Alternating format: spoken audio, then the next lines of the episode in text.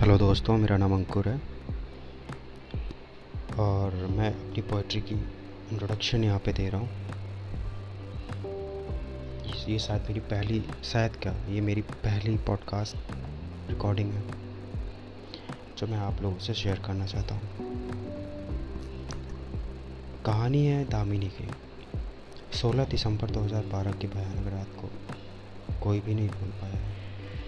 जब दिल्ली की सड़कों पर चलती बस में एक युवती के साथ बहुत ही बर्बर तरीके से छह लोगों ने बलात्कार किया था और निर्दयता की पराकाष्ठा को लानते हुए एक लड़की की अतड़िया तक को निकाल लिया गया था।